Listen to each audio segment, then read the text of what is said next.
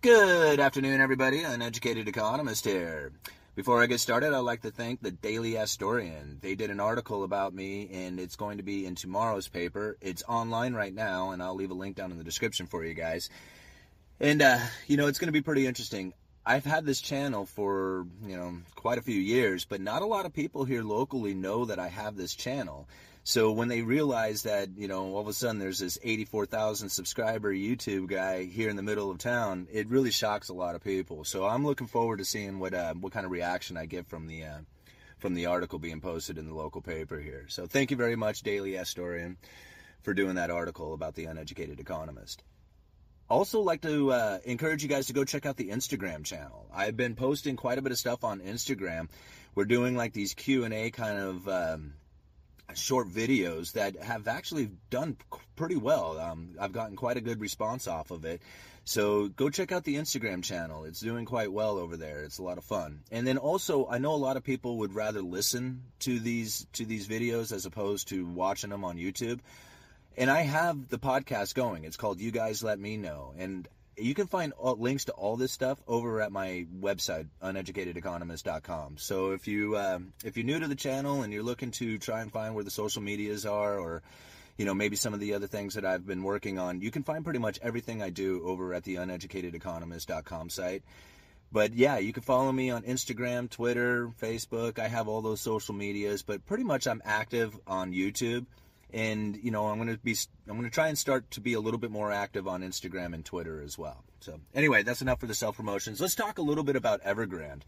Evergrande is now asking for permission or not even asking for permission they're basically saying that we're going to have to work out some kind of deal with these offshore creditors out there because we are not going this is evergrande saying basically they're not going to be able to to make their payments. And you're going to have to either renegotiate or give them some time or something, but they're in default. They're they're failing. And now this is something that I feel is probably going to end up taking place throughout a lot of the economy. Not just in China, not just here in the United States, but all throughout the entire world. And now if you just kind of take it down to what Evergrande has done, because pretty much when they were when they were in success, like, you know, I don't know how successful they really were, but when when they were encouraged to keep going, you know, when they had easy access to credit, when they had a lot of jobs coming in, when they were running their business and everything was smooth, it worked out really well. Like they didn't have any problems. They could roll their old debt into new debt. Everybody was happy. You know, no issues as far as access to credit. But what Evergrande had done, and much like a lot of corporations and even nations throughout the entire world, what they had done is they wanted to get that better interest rate when they borrowed money. And so they ended up borrowing money in US dollars. And this is something that we have talked about quite a bit on this channel. See, this is one of the reasons why I just don't feel that the US dollar is going to fail as a world reserve currency anytime soon. It's not going to happen this year. It's probably not going to happen next year. Will it happen at some point? Sure. But I couldn't tell you when, and I don't think it's going to happen anytime soon. Now, Evergrande is sitting in a situation in which that they are having trouble making their debt payments. In the United States, or the US dollar, is what they need to make those payments in. So they need to get a hold of US dollars. Here's the problem. The United States is about ready to go into monetary tightening. And monetary tightening means that they're going to be pulling liquidity out of the system. That's US dollars. That is going to be deflation. Now, a lot of people will look at prices and say that's inflation. Prices are the symptom, they are the results of inflation. Inflation is the expansion of money and credit. Prices are the results. So, excuse me, as the I just ate lunch, guys. I'm sorry. so, as the Federal Reserve goes into their monetary tightening, they don't even really have to pull money out of the system. Right? They could just say, "Hey, we're going to stop right now and not do anything at all. We're just going to we're just going to sit here and just be observers. And whatever's in the system right now is just going to continue to function the way it was. So what'll end up happening is is that if the Federal Reserve doesn't actively purchase bonds or those mortgage-backed securities, what'll end up happening is, is they're going to start to mature. And when those treasuries mature, that is money coming back to the Federal Reserve. And unless the Federal Reserve takes that money and rolls it over into more treasuries, then that money is essentially destroyed. And that is deflation. Okay? So that's really why I see that there is a deflationary scenario coming. As this deflation begins to take hold, it's going to make borrowing money ever more burdensome on everybody. It doesn't matter who it is. It's going to be burdensome on banks. It's going to be burdensome on the borrowers who are consuming house purchases, car purchases. All that stuff is going to become more difficult. And it's not going to be difficult to necessarily get the loan. It's going to be difficult to make the payments. That's where the problem comes in. Is that people who are used to making payments of, you know, at a 3% interest, all of a sudden interest rates go from 3% to four to five to six, well, now you got like double your interest payments. And that is going to be very hard on the American consumer. It's also going to be very difficult for foreign nations and foreign corporations to start acquiring dollars. So as what, what ends up happening is, is as the monetary policy starts to tighten, it starts adding strength to the dollar, right? This is where everybody is saying we need to do something about inflation. Well, as the dollar strengthens, this will start causing the prices to come down. Right? The prices on houses and cars and stuff like that that you have to borrow money to to make a purchase with. But the things that are in short supply, I don't see those things coming down in price. Even if the Federal Reserve was to tighten up their monetary policy.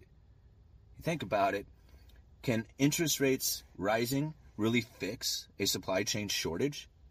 Like, oh man, that lumber's gotten real expensive. I got an idea. We'll raise the interest rates.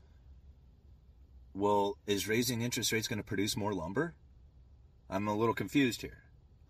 Oh, maybe the interest rates will get people to stop buying lumber? Even when there's a housing shortage and the prices of homes are through the roof? Well, maybe we can bring the prices of houses down. Okay. Would that get people to stop buying houses? Or would that get people to buy houses.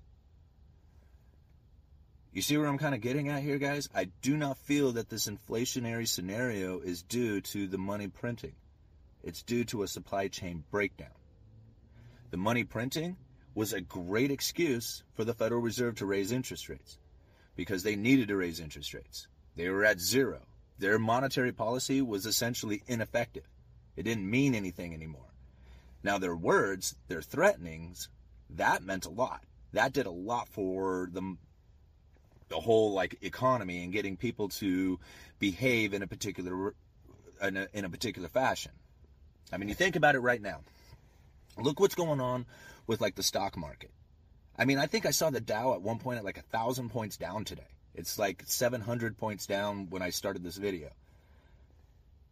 People are positive that the Federal Reserve is going to be raising interest rates. They know it, and they're starting to react now.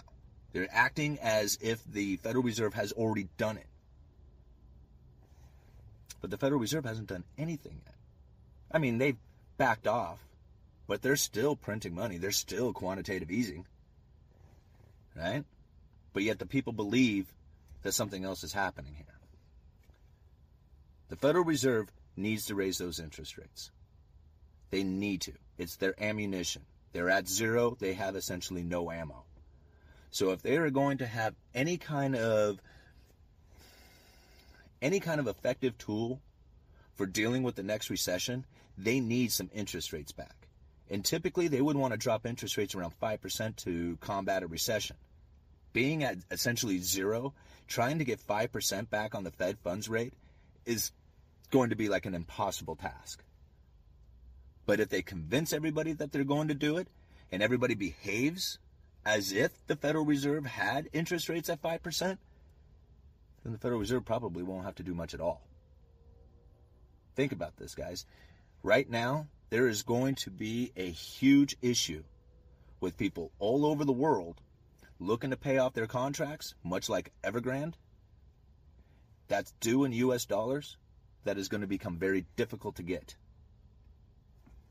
that is going to put some serious slowdown on economic activity around the world. All right, I'm going to leave it at that. I'm going to put a few articles down in the uh, description for you guys, including the uh, article to the Daily A.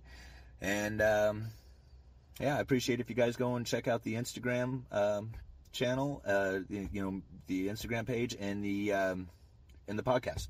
All right, uneducated economist. You guys let me know.